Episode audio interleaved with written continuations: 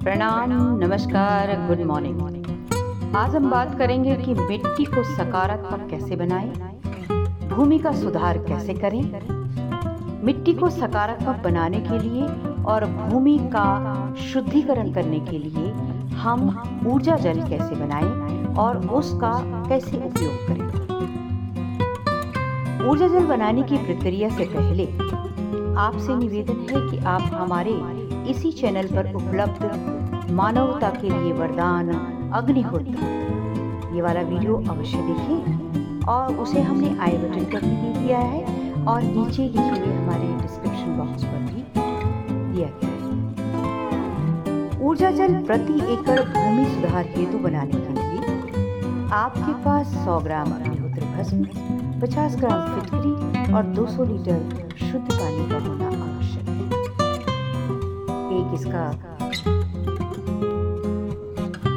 इसके लिए आप ये भी कह सकते हैं कि 100 परसेंट पानी 50 परसेंट अग्निहोत्र भस्म और 25 परसेंट फिटकरी आपको लेनी है।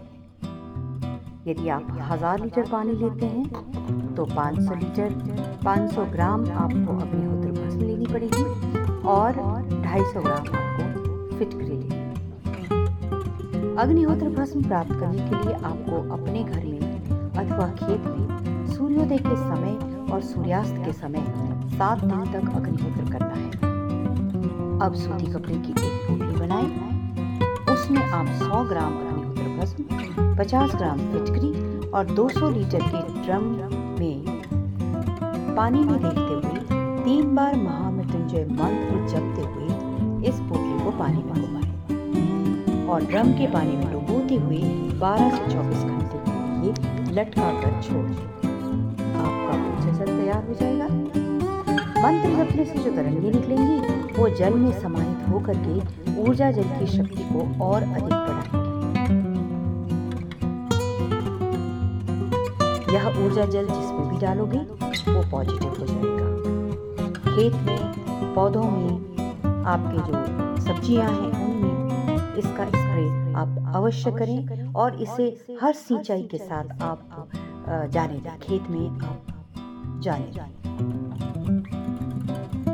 इस जल को हर सिंचाई के पानी के साथ आप ज़रूर चलाएँ। भूमि में सकारात्मकता आती है और भूमि ऊर्जावान बन जाती है।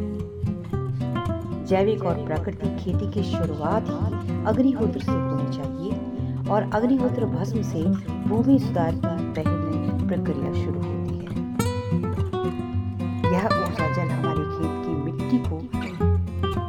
ऊर्जावान बनाता है, बहुत पॉजिटिव बनाता है और इसकी सारी नकारात्मकता को खत्म कर देता है।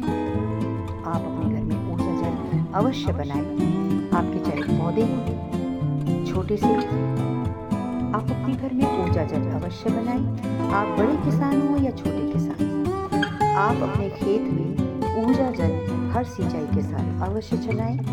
यदि आप टेरेस गार्डनिंग करते हैं तो उसमें भी आप ऊर्जा जल का